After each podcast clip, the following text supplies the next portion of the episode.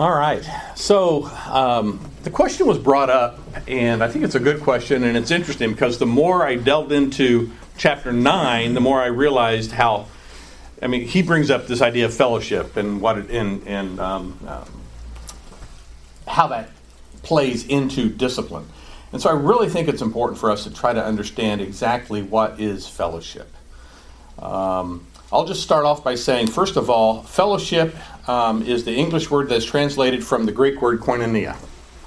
All right? The word in and of itself is not a spiritual word. It was a word that was used in um, modern day or in, in, in normal daily Greek language.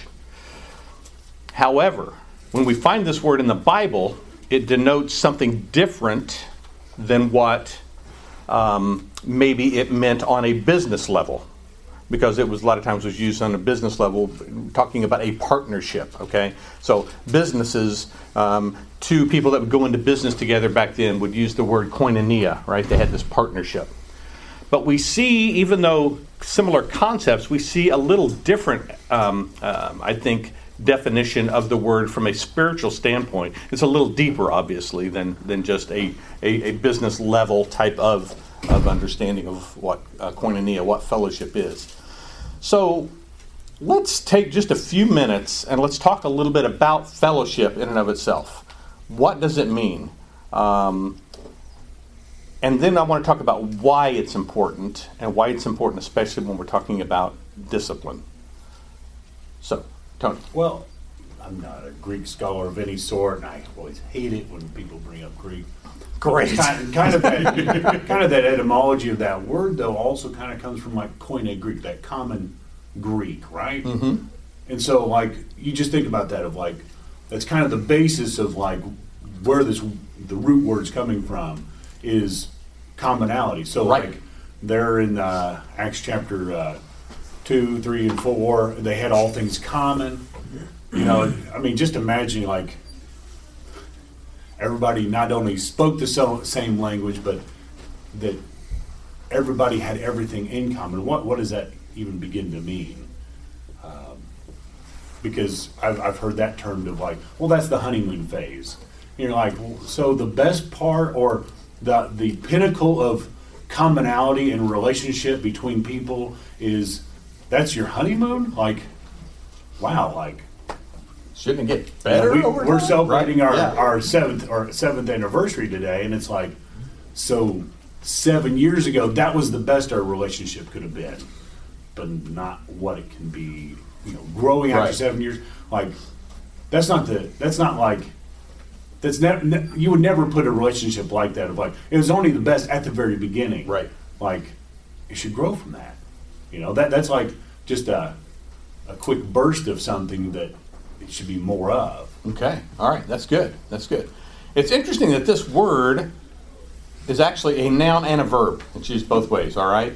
So fellowship is a thing and it is a verb. We can fellowship. We can do something, all right? So, kind of goes to what Tony was saying. We have fellowship at the beginning of a marriage, but then we fellowship within that marriage, and it just continues to grow and continues to get better, right? Okay. Gary. I think of the term joint participation. Okay. When we help another congregation financially, where we are engaged in fellowship with them.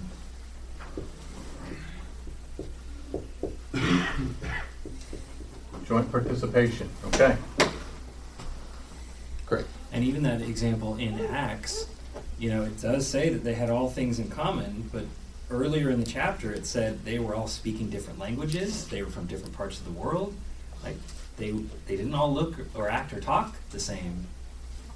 But the things that were important, they had those things in common and acted like they lived among each other like Okay. they were all the same. Okay. All right good food is a universal language. Good, yeah, yeah, that is. Certainly. Yeah, Dave? Sharing is the definition. Sharing, that I've okay. Heard a lot. Kind of going back to that idea of in Acts 2, right? Communion. Communion.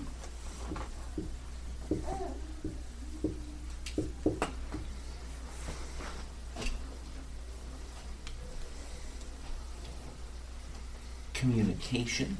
Communication.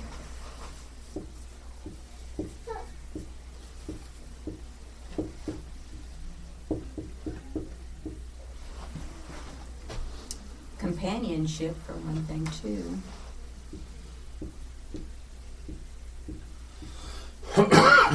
relationship,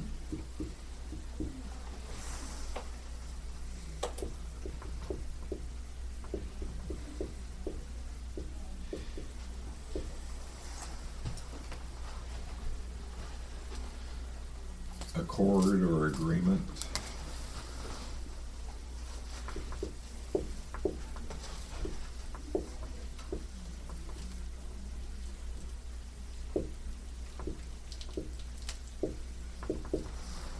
Friendship.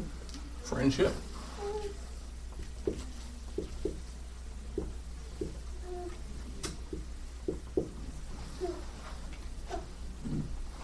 A body.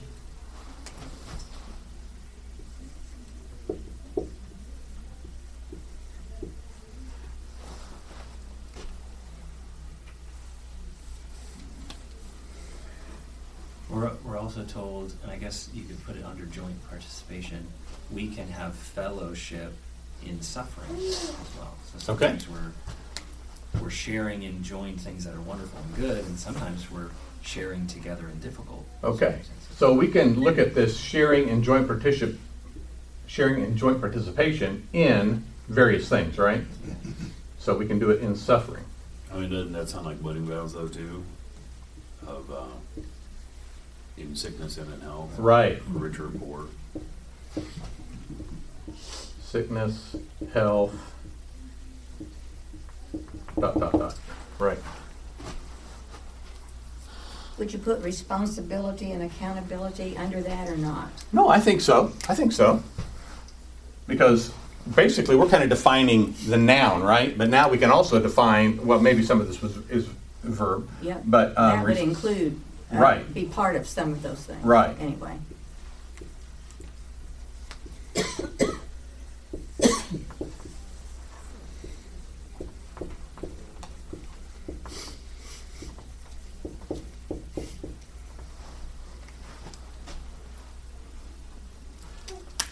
Okay.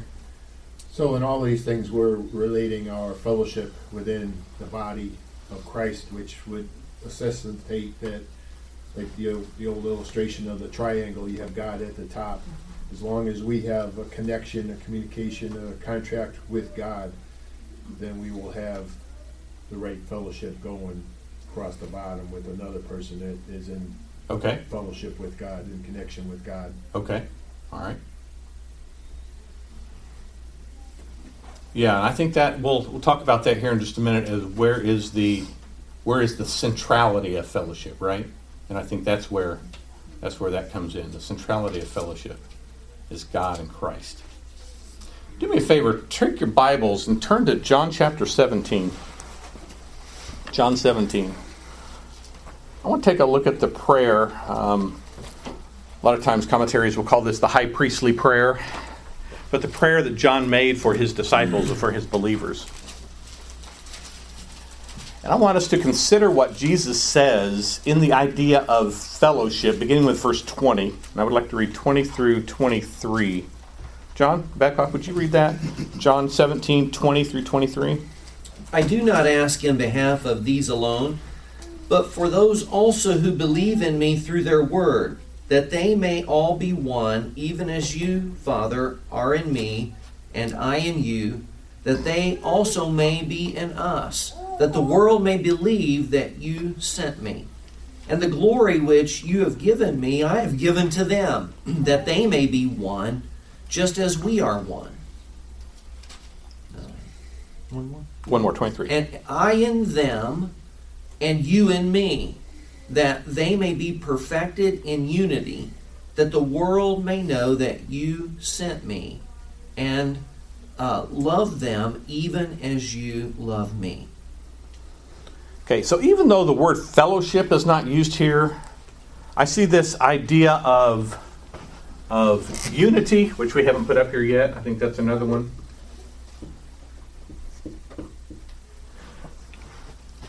but it's a specific unity. And what does he talk about here? What is the unity that Christ is praying for for his disciples and for his believers and for those who will believe in and on him, in, even in the future? Gary? That the harmony that Jesus had with his Father and that his apostles will ultimately have with him, that the rest of the world will fall into suit and have that same harmony of believing the same thing. Okay. And, and acting on that belief by doing the same thing. Okay, all right. Dave? does talk about that they may be one in us. And I think that goes back to the relationship with God that believers share. That is certainly one, if not the primary basis of fellowship. Right, right. Yeah, and it goes, I, I think that's right. It goes back to what Gary was saying a little bit, a couple minutes ago, that the centrality of fellowship is God, right? It's the Father, the Son, and the Holy Spirit. That's the centrality of fellowship, as used in the scripture here. Is that we are common in Christ. We have commonality. We participate and share Christ with each other, and Christ, we allow Christ to share with us. We commune. We have communication, companionship. We're one, unity. We have a relationship. We have agreement. We, we have a friendship there. We are a body. There's a responsibility and accountability as we are one in Christ. And so I think as we look at the word fellowship, and I want us to keep talking about this here for a little bit, but as we look at this word fellowship, why is it important? Why is it important that we understand what fellowship means? Because I'll tell you right now, sometimes the world will want to say that fellowship includes anything and everything, and to a degree it can as we interact with each other. But is there a sense of fellowship that the scripture talks about that is deeper than just, let's go to lunch after services today? Is that a form of fellowship? Absolutely, that's a form of fellowship. Is there anything wrong with that fellowship? No, there's nothing wrong with that fellowship. Are we encouraged to do that? Absolutely, we're encouraged to do that. But why are we encouraged to do, to do that? To know each other. To know each other, Strengthen and encourage. to strengthen and encourage each other. And It's an extension of our common belief and mission. it's, ex- yeah, it's an extension of our common belief and mission. Mission, that's right. Robin? It allows us to support each other. Okay. Can support each other. That's right.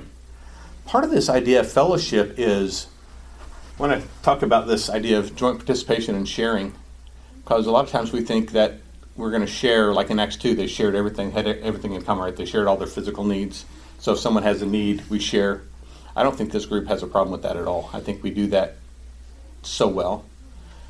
But what else might sharing involve from a fellowship standpoint that would be beneficial more than just material and physical needs? Time. Time. That's like the worst one, right? The hardest one to give up. I mean, I, I can give you twenty bucks, but, I mean, more than twenty minutes of my time, an hour, two hours, all Yeah. day. Yeah, that's worth a lot I 20 gotta, bucks. plan, I gotta plan that out if I'm gonna be invited to someone's house for an hour, you know? Right. Like, we gotta schedule this three months in advance. Okay. That- No, time. I think, that's yeah. How, that's how, especially common, common America mentality, I mean, the invention of the commonality of clocks, that, uh, we're all run by those things. Well, what's And a common realize How phrase? much, how much that involves. What's a common phrase in business about time? Time is Money. Time is money. That's right. Time is money. Robin. when when we study the Bible together, we can grow in our faith and in our knowledge. Okay. All right. So we share study together. That's right. John. Our knowledge of God, we share that with each other. Okay. Because we don't all know God the same.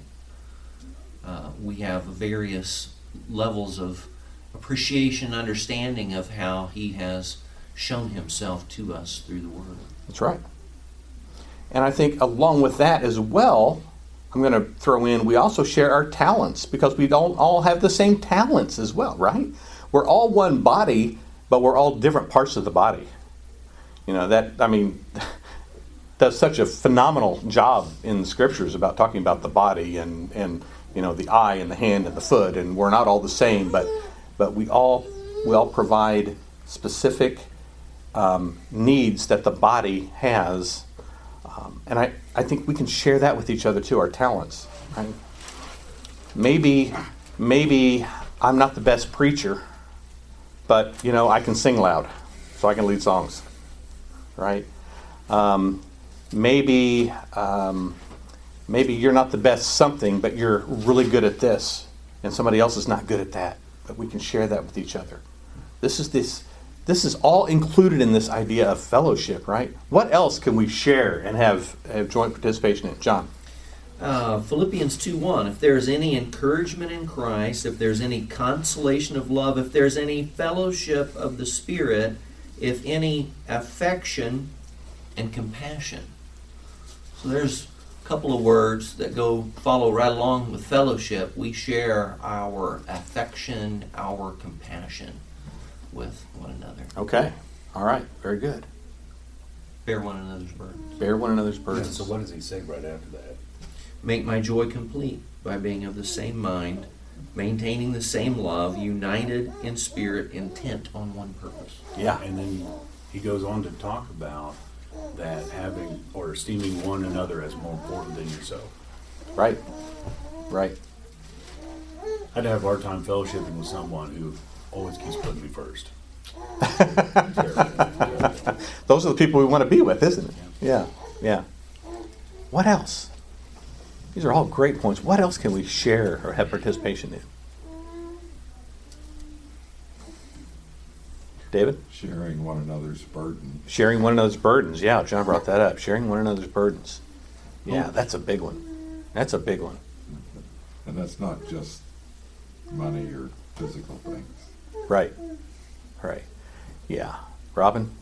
I received more than two hundred and fifty cards at the passing of my husband.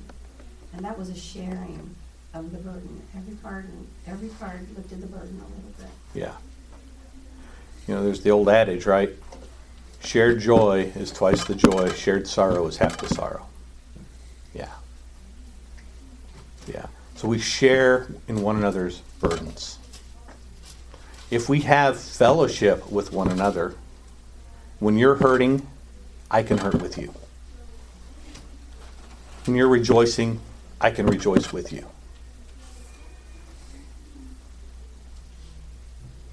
What else? Now, we're not going into in depth on what these, you know, how these, and but but I think we will when we get into this idea of how it relates to discipline. What else can we share in? Our, what might some of our burdens be? Because I think it probably falls in this, but it's one of these things that I think that because we're so private, because we're so I can take care of it attitude, we don't want to share what? Our shortcomings, sins. Our shortcomings, our sins, our struggles. Right.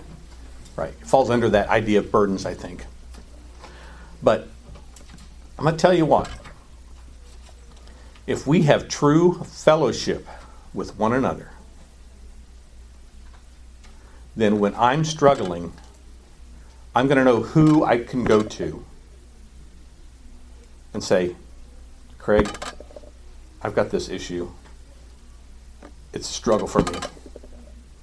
I need you to help me, right? Would you be my accountability partner?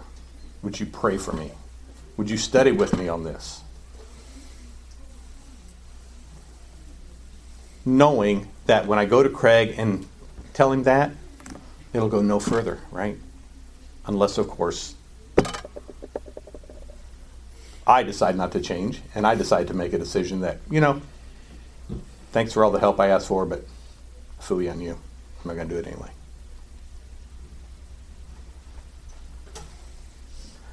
So when we think of fellowship, it's more, it's deeper than just, you know, having a meal together. It's deeper than calling someone on the phone. Those are those are acts of fellowship. But they're acts of fellowship because we have this central bond in Christ. And I think that I think if we can keep that in mind, the central bond in Christ, if we keep that in mind, then when we think about fellowship, it should always go back to there.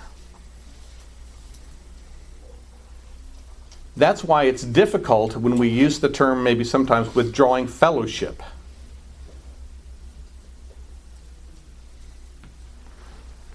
Because do we, or how do we, or can we, or should we ever withdraw that common bond in Christ that we have with someone? Or are there specific parts of fellowship when it comes to discipline that play a role, but we still have a common centrality in Christ? So if someone has become a Christian and they're an erring Christian, there's still a centrality in Christ, a relationship that we have in that this person has put on Christ, I have put on Christ, I've got this relationship that should be focused, it should be centered on Christ, and that has got to be my focus when it comes to this idea of discipline and fellowship. How do I make sure or repair or maintain that relationship in Christ? It goes back to this idea of restoration, right? I think so many times, and there again, I'm not gonna we're not I'm not gonna talk about all the all the things that we you know that that discipline we can and can't do. We'll get to some of those in some of the other chapters, but but so many times we focus on the external little external ancillary things that we think comprise fellowship, and we don't keep bringing it back to the central focus, and that is Christ and our relationship with Him and the person's relationship with Christ. John. Is it possible we have complicated or confused the matter with the phrase withdraw fellowship? I 100% when- believe so. When that is not actually ever stated in the Bible? It's never stated in the Bible. That's right. That's right. And that's something I want us to kind of think about. It's probably a paradigm shift, maybe, for us, because we have always heard the term withdraw fellowship. If my fellowship is with Christ, how do I withdraw that from, from somebody else? There again, I'm not saying there aren't certain things that we can do to help facilitate that. But does withdrawing fellowship really mean I can't do this, this, this, and this, and this with you because I'm withdrawing? That's that's withdrawing fellowship. Is that really withdrawing fellowship? And should a different term or a different thought process be used, but probably more term to understand exactly what we mean when we get into this ultimate aspect of discipline. Yeah, it's kind of like though trying to describe something like it's it's almost ethereal. You know, it's the essence of what's there, and we're trying to use all these words to describe that. It's like an orange, but like you've never had an orange before. So how would you describe that? You describe like the peel and the taste and the texture, things like that. But like, but that's not an orange. Like there's other things like that. Yeah, yeah. But it's these all things kind of working together. And there's this there's this thing that like, but when you know it, you know it, right? You can't forget it. You're like, I've had an orange, and I know exactly what that tastes like. You know, and I know what that you know that that zest you know whenever you peel it open all those things describing that and so it's kind of like john reading from philippians that that, that having the same mind heart that that's that's what the essence is that's what that core is and it's just how these things are externally manifested that change and shift but it hasn't changed what that core is and so it's just like disciplining your children and you, you tell them you know, you have to go sit on your sit on your bed. Well, I've now removed my fellowship of, of my time spent with them. But well, no, like your, to your point, I've not removed fellowship from them. It's just there's external things that have to shift around now. But that it's there's still a relationship there. You haven't you haven't really broken that. That's right. That's right. And I think maybe that's that's where I think you use that word relationship right there. I think that's that's kind of the key there, right? Re- there's this relationship. There's that heart. Right, right. So so even if a person once had put on Christ and they're living in sin, we still have a relationship. It may not, you know, we may not be communicating and, and, and, and doing everything that we once did together, but there's still a relationship that we once had that we we we, we can't break, right? There's this relationship in Christ, and it's this, like you said, this ethereal thing. How do we describe that? How do we how do we define that? How do we understand that? And with relationship comes responsibility, just like with a parent and a child, right? And with responsibility, then um, um, comes actions that we, I think, should always continue to try to take so that the relationship that is there becomes whole. A relationship can be can be um, unwhole. I don't want to say completely broken because sometimes we, we, we think that means severed completely. But in this case, a relationship can become um, fractured. Let's say fractured. And we have a responsibility to try to make that whole. And we can't do that if there is no relationship. And we have a relationship in Christ that then allows us to continue to try to, to heal that fracture and make it whole again. David? Can a Christian break their own relationship with Christ? That's a good question. Uh-huh. Because. And I think that's a key to understanding this. Yeah. I don't know if they can. I mean, I mean, Romans 8, kind what's of that? thing. Kind of like Romans 8, you know, what can separate us from the love of Christ? Right. But the one thing on, that's not on that list is what David just brought up. We can break that relationship with him. We can fracture it, but can we ever, ever break it? Can, can we sever it? I mean, I, I'm not talking about my salvation at this point. I'm talking about the fact that once I am in Christ, Yeah, I may throw him off, but doesn't mean he doesn't love me. right, But what right. is, what is a key, se- uh, what is a, what happens when you sin? Sin separates. There's, there's death involved. Yeah, I mean, That's we're talking separation. about something a little bit Right. different about that. But Right. when, I mean, going back to John, when Jesus was teaching, when Philip asked, you know, show us the Father, he said, have you been with me for so long? I am in the Father, the Father is in me. They had that, that type of a relationship because, as we read later on in that writing there, Jesus said, I do not seek to do my own will, I seek to do my Father's will. And he was teaching his apostles, that's the first requirement to be a Christian, deny yourself. Say, like I've been saying, not my will be done, but your will be done to God. So as long as we have that fellowship with God, in harmony with Him, s- submitting ourselves to Him, we have that relationship.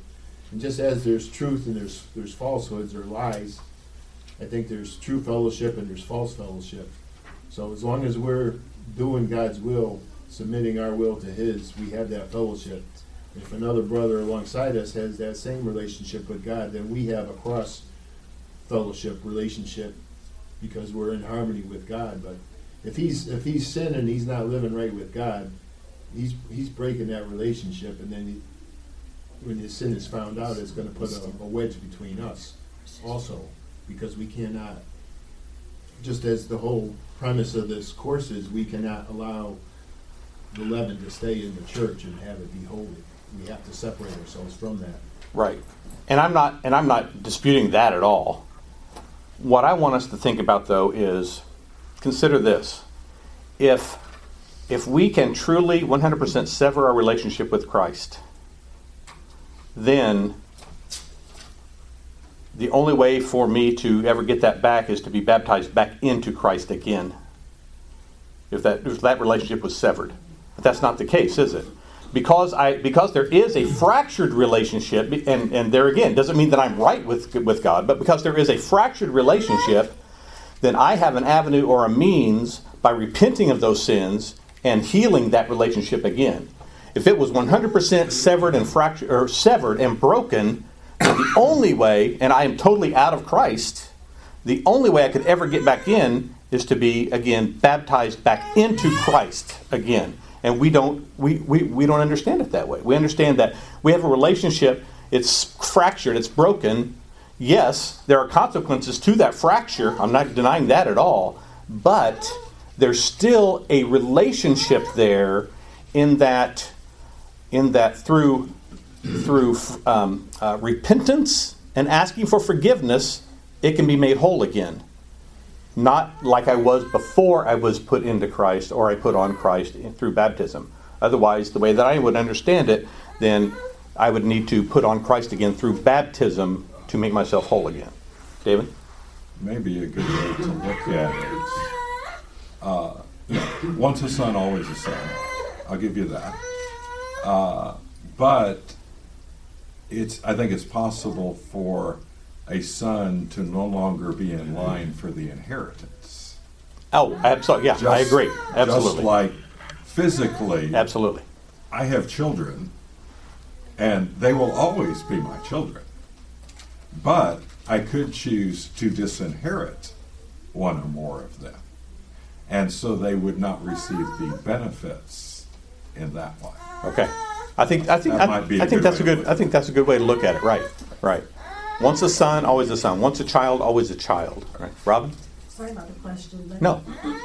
Even if you're disinherited, aren't you still that person's child? I mean, that's Absolutely. something you can't Yeah. change. No, you cannot change it. Once a son, always a You son. could be Right. denied the benefits of that relationship, but Right. you can't be denied. No one can come to you and say, "You're not my child anymore."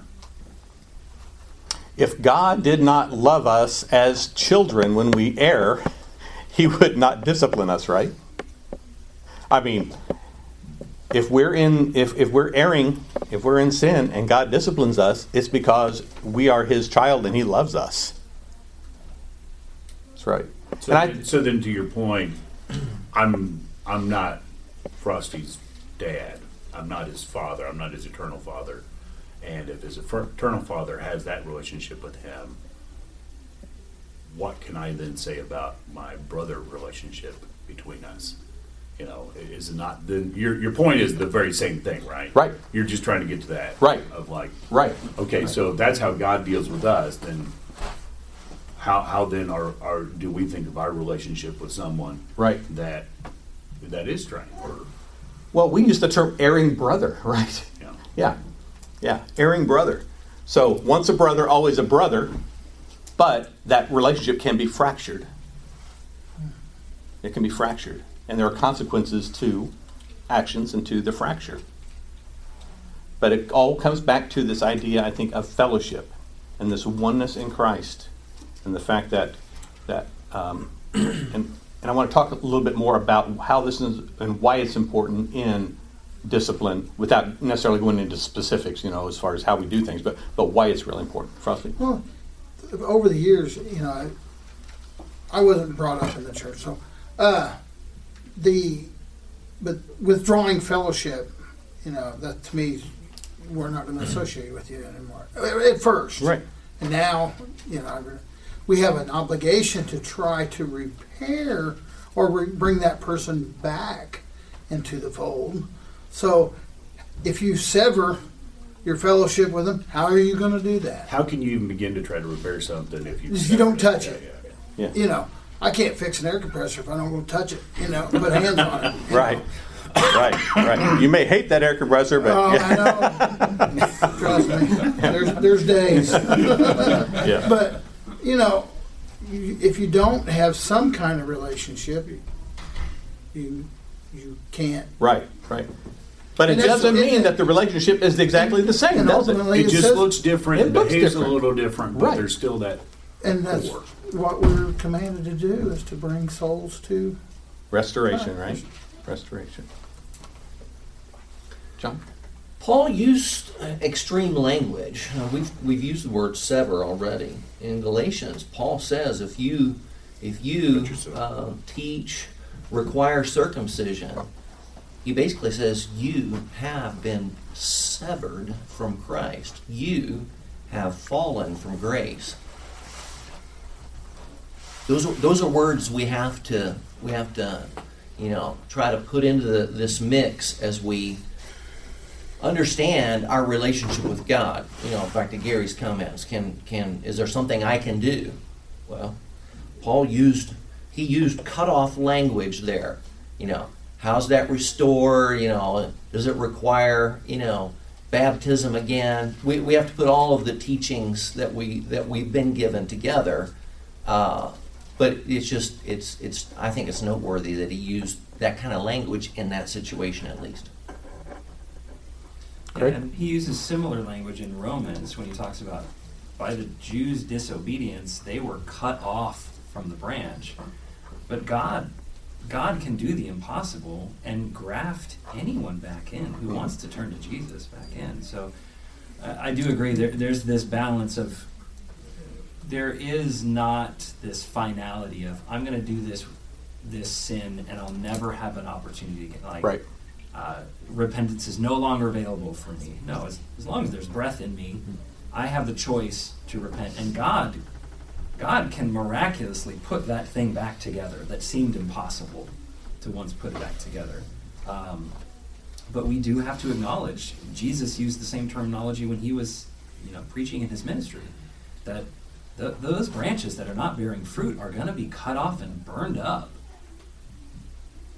But God, in His, His graciousness, does allow those branches t- to be grafted back in and put back in and Right. attached back to the Right. source. Um, Yeah, there again, I'm, you know, please don't think that I'm saying that, that there aren't consequences and there aren't um, um, uh, dire, in many cases, dire consequences to the fact that, um, that you know, that, that the relationship is fractured because I, I totally, totally believe that.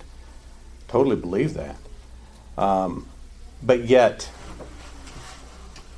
but yet, there is still you know, well, we've I don't want to the dead horse. We've talked about it a lot. In in um, and I think I think maybe we're probably all saying the same thing. We're a- again, But there's, we're- there's a thing in the middle, and Right. we're all dancing around with, with words of trying to grasp around this, but like there's not a word that says that. Right, right, right. So I think we're we're probably all saying the same thing, and we're all thinking the same thing, but yet um, maybe in some of the words it's coming across a little bit different. Maybe you know, I say fracture, I mean one thing, and you hear with the word fracture, and you hear another. So you know, maybe, maybe that's what it is. Um, but I think it still goes back to the centrality of where is fellowship. Fellowship is in Christ. And I think um, Paul again in 1 Corinthians 5 5, you know, really kind of covers both ends of that when he says, I decided to deliver such a one to Satan for the destruction of his flesh. That you don't get much more extreme sounding than that. And then he says that his spirit may be saved in the day of the Lord Jesus. So he, within that really extreme language, still um, expresses the goal of salvation of this person. And I, you know, if we can wrap our heads around both of those, that can help us figure out, you know, what, right, how to actually implement this. Although I'm still super confused, frankly. But um, you know, yeah, it is important. I mean, the sum of His word is truth, and we do have to remember all of that language. And I think when it is, is expressed in, in mm-hmm. very extreme terms, it's whatever writer he's saying it at the time, trying to re-emphasize how devastating sin is, and that we are not to take it lightly. And but yes, I'm still struggle with how to apply all of that in my relationship with this particular person. Um, right. so Right. And don't you think that was one of the points of the, the parable of the prodigal son? Right? The fact that, and you know, we've talked about this, that even though the son fractured that relationship with his father, he was still his son. The father did not condone, the father did not support the son when he was off doing his thing, um, as far as sending him more money when he, you know, because he was destitute and he needed help. But he waited, and when the son came back to ask for that fracture to be healed, the Father goes back to what Craig says, you know, the Father willingly took that fractured component and said, Yes, I am willing because you are willing to be one again. Gary and then Craig. I think what we've been beating around is we're, we're going to have fellowship, but it's going to be a, it's going to look a lot different. Absolutely. If, if, if, if a family, you know, uh, our son comes over for dinner on Thursday nights. We have two sons. If the other one was in town and he was sending, the one son would still come over for dinner, but the other one would know that he wasn't welcome to come over for dinner until he straightened himself out. I may still go and visit him that day and say, you know, hey son, I'm concerned about you. I miss getting together with you. How are you doing? I'm praying for you. You know, have you have you resolved this in your in your heart with God and repented? If he's if he continues to go down the road he's going down, I'm going to say, well, it's it's time for us to get together for dinner. You know, well, I'll, I'll get I'll, I'll come back to you. And we explained to our sons when they were young, if you guys go to the world, it's going to put a severe wedge between our relationship. It's not going to be the same. And a lot of a lot of times, families will just keep inviting people over for dinner or parties or whatever, and not say anything to them. So everything functions as normal, where they're just coming and enjoying the, the hospitality, the food, the good time, the party, the friendships, and it, it, that puts a stumbling block in other Christians that have been invited to that same party. It's like, well, why is so and so here? He's, he's he's not repentant. He's not living. He's not walking the walk. Okay. It, it has to be. It has to be different. I agree. I agree. There has to be there has to be a difference, and the idea is there has to be um, a difference to try to to encourage a hurt in them, and I don't mean punishment, but a hurt in them in that they're missing something and they want it back, and there's only one way to get it back. Right, Craig? And that's what we see God doing throughout the Old Testament. God actually told his people, I'm going to inflict pain on you, and then I'm going to heal you.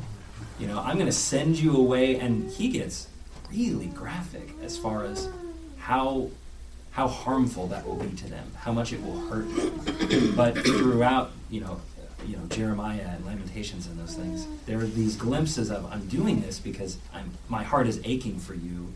I want you to return. I'm going to have to inflict some discipline on, some pain on you. Um, and it's not that God is saying, I'm washing my hands of you. I'm, I never want to see you again. There's this constant reminder of, you're, you're my people. I made this promise with you. I want you to come back to me. And I'm willing to inflict some pain on you temporarily to help you change your mind. And that's what love looks like. Yeah. Absolutely. Absolutely. Absolutely. Yeah. Yeah. And it's hard. It's hard That's right. to do, to see that. Yeah. God never stops loving his. Even when they reject him, he still loves them. He doesn't love what they're doing, he doesn't condone what they're doing, but he loves them and he wants them to return. And I think when we think about fellowship, we think about the centrality in Christ, it stems from God's love for those he calls his. Those who have put on Christ, those who once professed their love for him, God has said, I will love you forever. It doesn't mean there won't be consequences for your sin. It doesn't mean that there won't be problems. It doesn't mean that there won't be discipline from me, from God to you. It doesn't mean that I won't use my um, my um, I'll call them emissaries, Christians, to also inflict discipline. I hate that word inflict. To do discipline on you, right? But I still love you. And that's why I am doing this, because I love you. And I think if we, as, and there again, we're not going to get into the chapter, which is fine. I thought we may spend the whole day on fellowship. But if we remember it's about love, it's about God's love for righteousness, it's about God's love for His church, and He wants His church to be holy, And that's what this book is mainly focused about. It's about, you know, how the church disciplines. We can extrapolate personally how we do that, but I just I think it's important we try to keep in mind that during the course of this study it's about how the church disciplines. But if we keep in mind this idea of love, and if we don't show love in our discipline, I'm going to tell you right now, I think we can do more harm to the person than what they have done to themselves. Because if we're not careful, we can drive a wedge or a stake between that person and Christ that was not there before we started to get involved. If we don't do it with love and the fa- and remembering that the centrality of all of this is Christ and His love for us and our love for Him. There again, happens every, and we'll talk about this Wednesday night in this chapter, how every situation is different. But I think we have to keep that in mind because if we lose love, we've lost everything. John? The goal is restoration to God, and we are to be that reflection of Christ. And if our if our what we're radiating is not Christ like, then what's going to make them want to go back to God? Because they see us as a reflection of God. Well, I don't want that. Right. So so we've got to we've got to play that role so that they will be restored to God as we understand they have broken that relationship with God. And we want to help them get back. I think that's right. I think that's right. I will venture to say that, well, actually, I've seen some that I think probably, but I will venture to say that um, d- discipline has been done right in many cases. and I think discipline has been done grossly wrong in many cases. Not that the person didn't deserve or discipline wasn't required, but the fact that it was meted out in a way that was unloving and in a way that did not reflect the fact that we are should be one in Christ. We we should have fellowship.